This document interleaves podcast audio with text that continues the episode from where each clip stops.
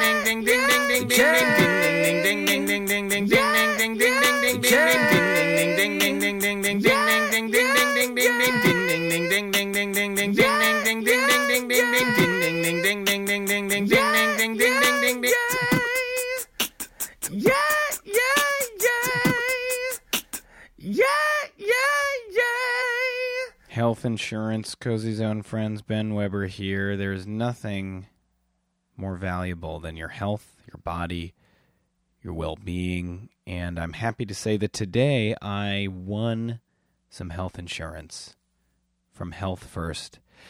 It, uh, it's been a long road getting this health insurance. I, I'm transitioning out of my full time job at the New Victory Theater to become a part time teaching artist. I lose my my excellent health benefits, and so I, I need to to dive into the marketplace and figure out a way to to protect my my instrument this this vessel from which I deliver the zone to you cozy zone fans, you cozies, you zoners, and so I called up Health First. They seemed to have some pretty good deals. I called them up. They said, "Good, yeah, go to an appointment uh, right near your house in Brooklyn. It's right on Foster Avenue." So I was like, "Great, I'll go."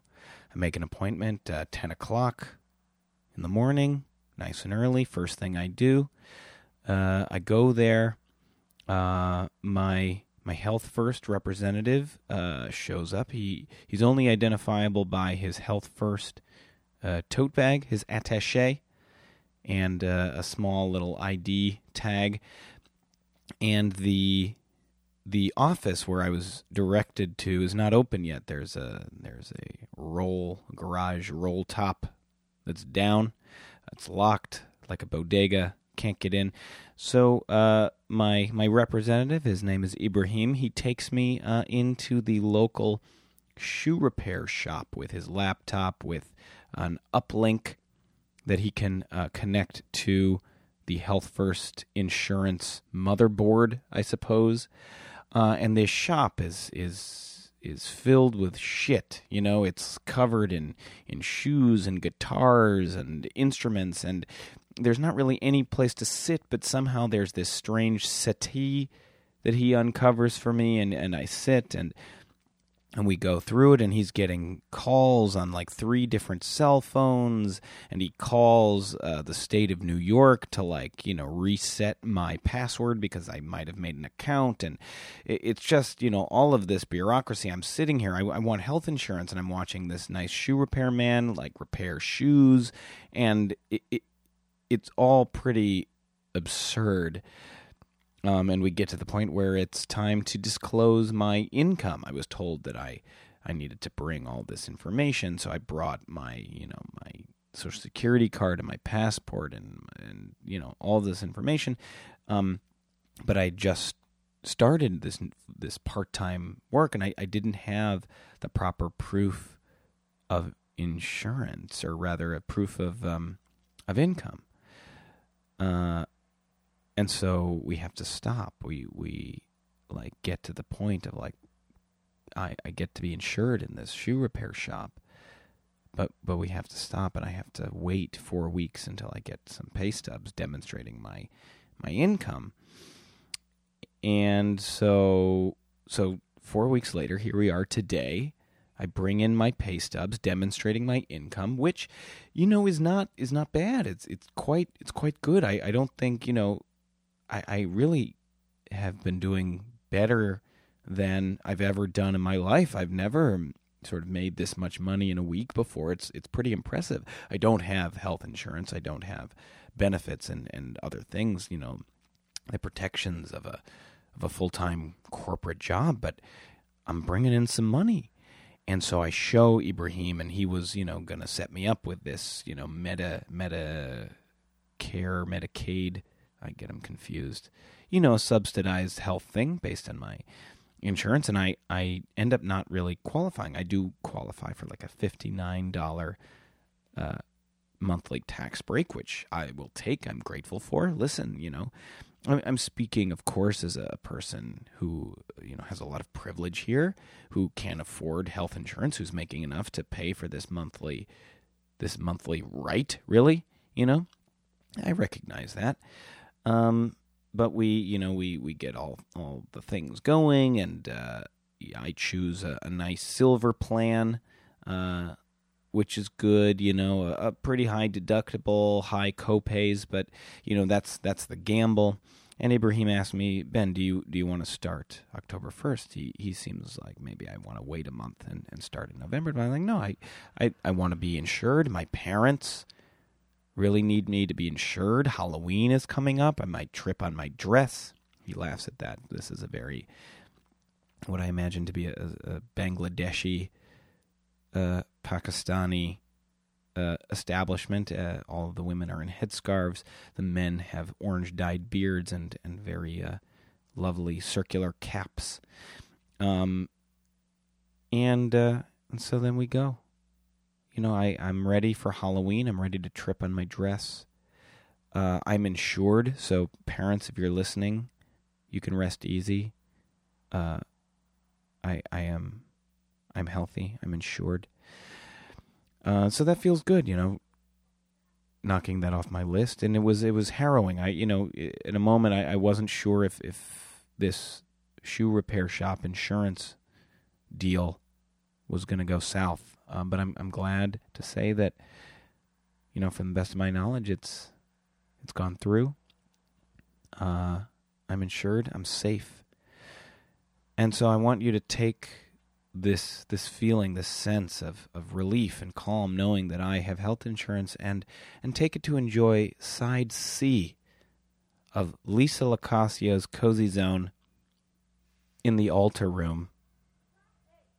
It's going to be New York City rific. She's coming to visit. You're going to love this. Enjoy it. There's so much, Lise. John I, I, I guess we got to touch it. We got. Can you give us a little Axel? Oh yeah. So juxtaposed. So I, I just want to make it clear that like. Like you are a professional obsessive like yes, you like correct. so like you you look at david lynch at like from all angles i've like i mm. i learned so much about David Lynch by just being near you and through like secondhand David Lynch absorption. Like, yeah, it's it's pretty like insane. Like it, it's it, I don't really know anyone else on earth who goes in like you go in. Thank you. I mean, that has always been my trademark. I have always really gone in. I can't really help it, and so because I can't really help it, instead I just go and go and go. Yeah. Um and in my life as an academic and a scholar and an artist, that has been the most beautiful thing for me. Um, certainly, you know, when we talk about my work on somebody like Roberto Bolaño, that's the heir to my obsession with David Lynch. Heir. uh, H E I R. Yeah, yeah, like that that that impulse and that crazy often crush driven inability to think about anything else Bolaño, yeah. Um, became a, a stance and a, a way of, of knowing and learning. And the best thing about having done a PhD is that becoming hardened into a path of inquiry and something that I've fought really hard and I believe succeeded in saying is a real way to do real work. And I mean, I believe this is sort of a direct quote from my Bolaño essay, but I it's also just the truth. I believe there's meaning in obsession. I don't think obsession is actually one sided. I think there is some sort of interaction, even if it's only between thinker and image. Um, but often, I, I you know, I, I believe in metaphysical forms of communication, and I believe in like energetic patterns, and thus, I often find that in obsession we are just discovering and relimning, as opposed to making anew these sort of energetic impressions that exist between us and people who may be long dead. Relimbing, like adding more limbs. Uh, reattaching limbs. No, no, limb with an N, L I M N. Oh, To re- to limb is to go go around the the edges of something. To to sort of lim- like li- from liminal space. yes, Sort of that. from the limen, which is I think Latin for threshold or doorway. Okay. Okay. Yeah. Um, so yeah, so with David Lynch was probably the most fully realized, especially because he was an artist who worked on so many different levels. Yeah. And and Axel's a big part of that story too. I mean, so you know, if you're listening to this and you don't know this, Ben and Axel and I lived together for three years, and 67 East 2nd Street. 6070 Second Street, apartment 21. And um, Axel was my boyfriend for almost five years. Axel and I were going to live together at uh, Court Street, I think, Yeah, Um, and with DC Pearson. yeah. But then we were thinking, ah, let's Let's get an apartment. get an apartment. So Axel and I got an apartment. And then I just kind of invited myself in. Yeah, you were living at Greenwich Hotel. I was living at Greenwich Hotel in a somewhat fraught, very abundant, uh, with roommates, dorm room situation. Um, and I got to say, it was one of the happiest things that ever happened in my life. Moving in with the two of you guys. That's very sweet. Oh, it was just the best. I mean, I remember thinking this all the time in college, and I'm so glad that I had this feeling and that it was that it was the right feeling because I would think sometimes like, "Oh, I should go to bed. I'm tired." Or, "Oh, I should really be working instead of doing this." And this always was being with you guys. And I always thought this won't be here forever, and this is the meaningful thing, and I was always right. And I didn't matter if I, you know, went to bed at five because we've been up cackling about like caveman porn or something. um, and I remember, like, I mean, I remember whole semesters of college, especially I think the last semester. I had a class at nine forty-five in the morning, and I thought it might have been ten forty-five, and I was just like, oh, how, how, how will one rise in those pre-dawn hours and scrape it together? Oh, God. I just, And you barely did. I barely did. I Was it a Czech class? no, it was sex, gender, nature, culture with Sarah Murphy. Oh. It was a good class. Um, oh my god! I just remember I had this giant ten cup thermos of coffee that I would fill up every day because I was a 22 year old who had no regard for my body apparently. And I would just splash it all over myself continually. So when I think about that semester, I just think of like smelling of milk and coffee at all times and like insistently just like pouring this coffee down my throat. And like like you know if you if you'd gone to bed by like 2, Lisa, you probably would have been fine. Or the day I tried to walk to school and somehow managed to step in a like closed pull tie that had like a six inch diameter that just like felled me and I tore out the knees of both of my pant legs and like just came home like sobbing like a four year old because I'd scraped myself so bad. Uh, New York. But so Axel. Axel. Oh, Axel. What can I what can I say about beautiful, wonderful How Axel? How did you begin? How did you and Axel begin? You know, Axel and I met. The thing is, I think we did meet briefly at the same orientation where you and I met, but it really took hold, our connection, in the fall. And I remember speaking with him and Melissa Greenberg. It must have been at like the other orientation they did in the fall that we met. And um, the first thing he said to me ever was, I like your top. It looks like something my mom would wear and that was actually i mean in a way that contained like all of the beauty of our relationship that is now also in its 13th year because Axel's mom, shout out to Denise Domergue, is like the coolest lady on the planet. And uh, I wasn't offended by it, but like, you also don't know when like a 19 year old boy is like, oh, it looks like something my mom would wear, if that's a compliment or not. Yeah, I don't think I would ever. I could never say that to anybody. I would never say that. And so we started talking, and I remember just being like, oh shit, he is so cool. Like, I mean, of course, he was like, you know, ab- absurdly handsome, but uh, that was that was like the least of it. He was just like contained and artistic, and like he had this really low voice. And I remember thinking, well, I think we had a conversation about this. I was like, I, I thought he was some sort of like nighttime graffiti ninja on the streets of LA. I don't know where I was getting that. I mean, I knew he was an artist. Um, Well, because of his friend, maybe Kanek. Right. So he had this great friend, Kanek. Shout out to Kanek, um, who lives in LA and is a dad and is a high school teacher and is like a wonderful person. Oh, cool. Kanek was also from LA, and Kanek was more the person that Yeah. I was projecting Yeah. onto Axel.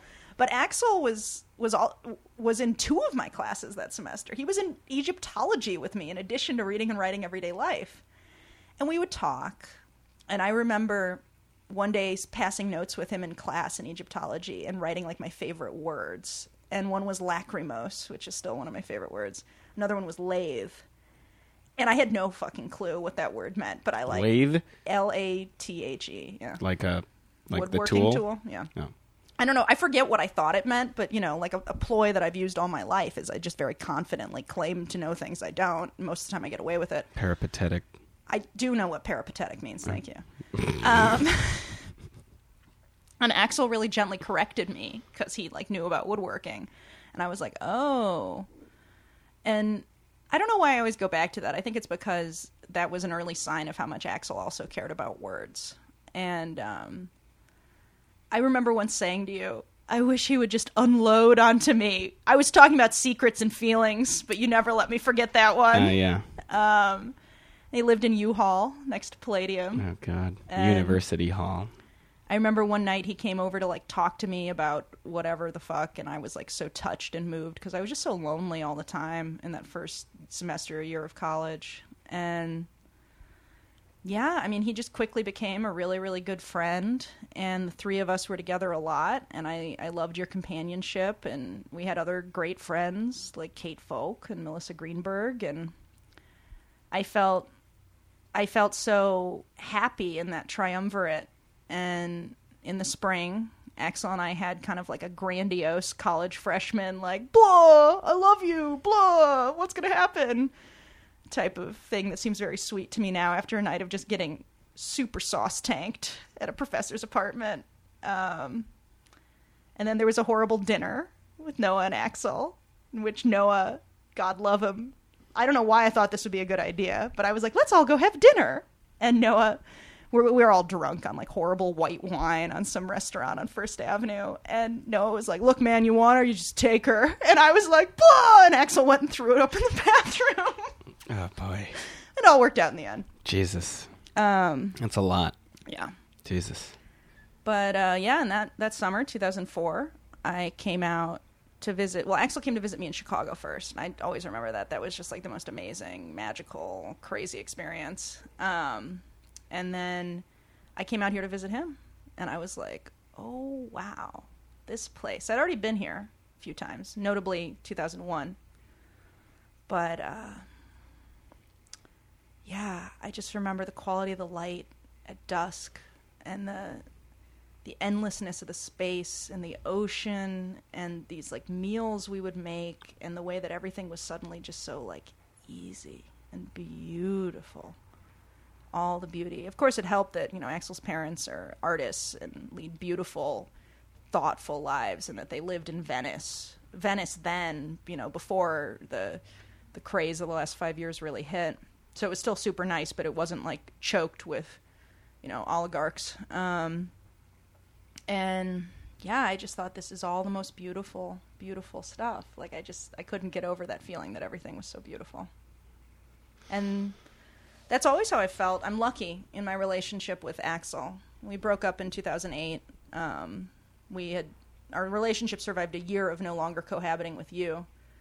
Um, which you know I I think I told you once that Kendra and Agam told me they had a theory that me and Axel didn't last long after we stopped living with you because you formed an important third leg of our relationship. That that makes sense. I think there's some truth in that. I think young people tend to aggregate in complex social romantic arrangements. I think everybody does that. Yeah. And and we were, you know, Axel was my boyfriend, you were my best friend. But more than that, I always felt like you guys were like my family. And I felt really really lucky that I got to have that experience because that and I I knew that that was a rare experience, especially at NYU, which is a pretty socially atomized place. The older I get, the more and more grateful I am for it every year because especially since I teach college now and I see what college life looks like for so many young people. And my experience was absolutely different from that. Yeah. It was like adult training with a lot of bumpers and pads and training wheels on. But also, the, the reason I'm glad I went to college in New York, the reason I'm glad that I lived with you guys for all of the difficulties that were present in those situations were I cannot imagine being who I am today if I had gone to a college that had shielded me more from the world. That I mean, I think it would have been really nice. Like I no no shame on that because I I didn't want to go to a college like that when I was in high school. Like it was my worst nightmare to go to some beautiful small liberal arts college. And now I visit these places and I'm like, holy shit, what was wrong with me? Like this would have actually made a lot of things in my life a lot easier if I had been in a place like this. But my impulse, and normally my impulse is correct, even if the logic behind it isn't really clear my impulse was that I needed to be in some place that was really close to the surface and hard bitten, like New York. And I have always felt that New York shined me up, and that's also why I've never had any sort of romantic fantasy of like, oh, maybe someday I could live in New York. You know, my joke about New York is No. be, I would love to live in New York if I was making five hundred thousand dollars a year, because then I could have a nice middle class lifestyle. Um, It's a dry. It's a dry joke. yeah. It's good. but yeah so i really feel like it did that and like we confronted a lot of big deep scary things in our time in college that for a lot of people i think come after college Yeah, uh, I feel that way. And just the nature of like our education too, our Gallatin Mm-hmm. education, in which we were not, there was no pre-described pathway for us, and we were constantly responsible for forging our own Yeah. path of inquiry, which I think it was huge. yeah And like that, plus navigating all the fuckery of New York City and and growing up and reckoning with all of the things you know that you came with. yeah well you know i think about it in kind of a paradoxical way because you know i just finished my phd and i can split my education into two 13 year halves all the way up to senior year of high school and then 13 years after that. I never took a break between degrees. And so in many ways i feel like i've been indulged in an extended adolescence or if not adolescence apprenticeship. But then i think about those years in new york which were longer than just the bachelor's too because i did my master's right out of college at nyu and i think about all of these moments of confrontation and aperture that we experienced together and separately in those years um, When you say aperture, opening, like portals, but also bursts and, and breakage in our notions of ourselves. Um, when you broke up with Kelsey, when I broke up with Noah, when I broke up with Axel, when we lived together, when we didn't live together, when I met Farah, and juxtapose these two sort of beautiful universes, the MFA and the BA. And I always felt, and maybe this was just my feeling, that there was a slight resentment, or if not resentment, like a little bit of holding back among my MFA cohort because I had this really entrenched New York life and community. And whenever I tried to blend the worlds, I always felt like it was kind of awkward in ways it didn't need to be because I just liked everybody and wanted them to be together. But I realize now that part of that was also that I was really lucky because I wasn't moving there at whatever age thinking god can i live in new york city and be a writer and like change my identity in this way? I was very blessed and privileged to be established in my identity as a writer and to be easy in new york at the beginning of that process. Um, and I, I attribute so much of my success there and absolutely in my phd to gallatin. I mean the education that we received at gallatin was the most extraordinary success of the meeting of you know traditional humanities liberal arts curriculum and sort of innovative pedagogy coming out of the 70s when the school started as the university without walls and i have always felt you know, now that I work in college teaching and I understand a lot more about admissions and that side of things, it was hard coming out of my high school. I went to Oak Park River Forest High School, and I was I was one of a class of 720 students that had 18 valedictorians, eight of whom went to Harvard. Actually, some of the people went to Harvard weren't valedictorians. Um, I was ranked 120 out of 720 in my class. I never felt like I was mediocre, but I had a great fear of mediocrity, and I was a very one sided talent as a student. Or not one sided, but I mean, I, I struggled in math and science. And now I think that even my struggles in math and science were probably part of a narrative that I had made up and that had been impressed upon me for various reasons from an early age that with a great teacher and a little bit more self confidence, I probably could have gotten around. But I also think it's okay, and I thought it was okay then, that I was just really focused on literature and the humanities and history and anthropology. Anyway, all of which is to say, it was hard at the end of high school and the beginning of college, especially since at Gallatin we were surrounded by people who felt that they were Ivy rejects. You know, they were like pissed to be at Gallatin because they had really wanted to be at Yale. And I remember just always having this like blinking fury at these people because all I wanted was to go to Gallatin, and I felt so lucky to be there. And of course, I had some of those feelings of my own. You know, like I have so many friends who went to the big Ivies or Stanford, and and I think they got great educations, and I'm really proud of them and happy for them. And I even think there's a universe in which I could have maybe gotten into one of those schools if I had had a little bit more self confidence. But I don't wish that I went there because I went to the perfect place for me. And when I work with students, that's what I want them to have. And I realize how rare it is.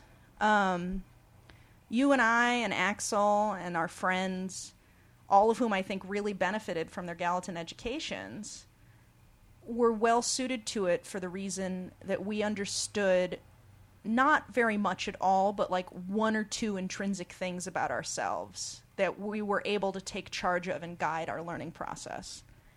And that was a place that just rewarded that abundantly. And now on the other side of it, I see so much meaning in, you know, compulsory first year curriculums um, or like these sort of labyrinthine university writing comp rhet programs. But at the time, I hated all of that stuff. And Gallatin was this place you didn't have to do any of that. And I was just lucky because I was the right type of student for that education. When it came time to start my PhD, I felt totally out of my depth with the specter of critical theory. And it really dogged me for a really long time. And in the first two, three years of my seven year PhD, the vast majority of theory that I was calling on and apprehending was just direct from undergrad. And the experience of doing the colloquium to graduate from Gallatin was the best preparation for the process of field and qualifying exams and eventually the defense, because it was like a miniature defense. And in some ways, it was, I don't want to say more rewarding, but more complete as an experience because I really felt like it was this beautiful thrust out into the world. Whereas, what can the teleological endpoint of a humanities PhD be other than the realization that all knowledge and pursuit could be revealed as fundamentally empty unless you choose to charge it with, with value? And that's a pretty that's a pretty gutting pyrrhic victory, even though it is a victory in itself. Say a little more about that. That uh, how do you do that? If you spend your life as I have up to this point, in the consideration of not just literature and theory, but also the processes that produce those texts, and then trying to generate your own texts, because of course my PhD is hybrid and creative and critical in nature. Yeah. It's not that it strips the meaning out of the pursuit, but it reveals to you the fault lines and the failures in any way of thinking about these tasks and also of any line of ideology. I mean, you become that erudite and and deep in the history of ideas and thought.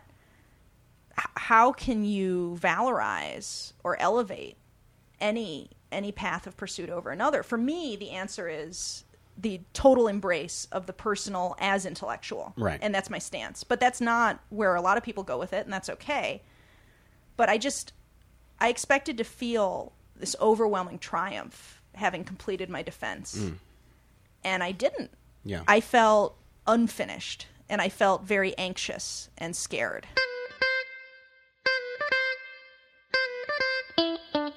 We Thanks for listening to Side C of Cozy Zone with me, Ben Weber.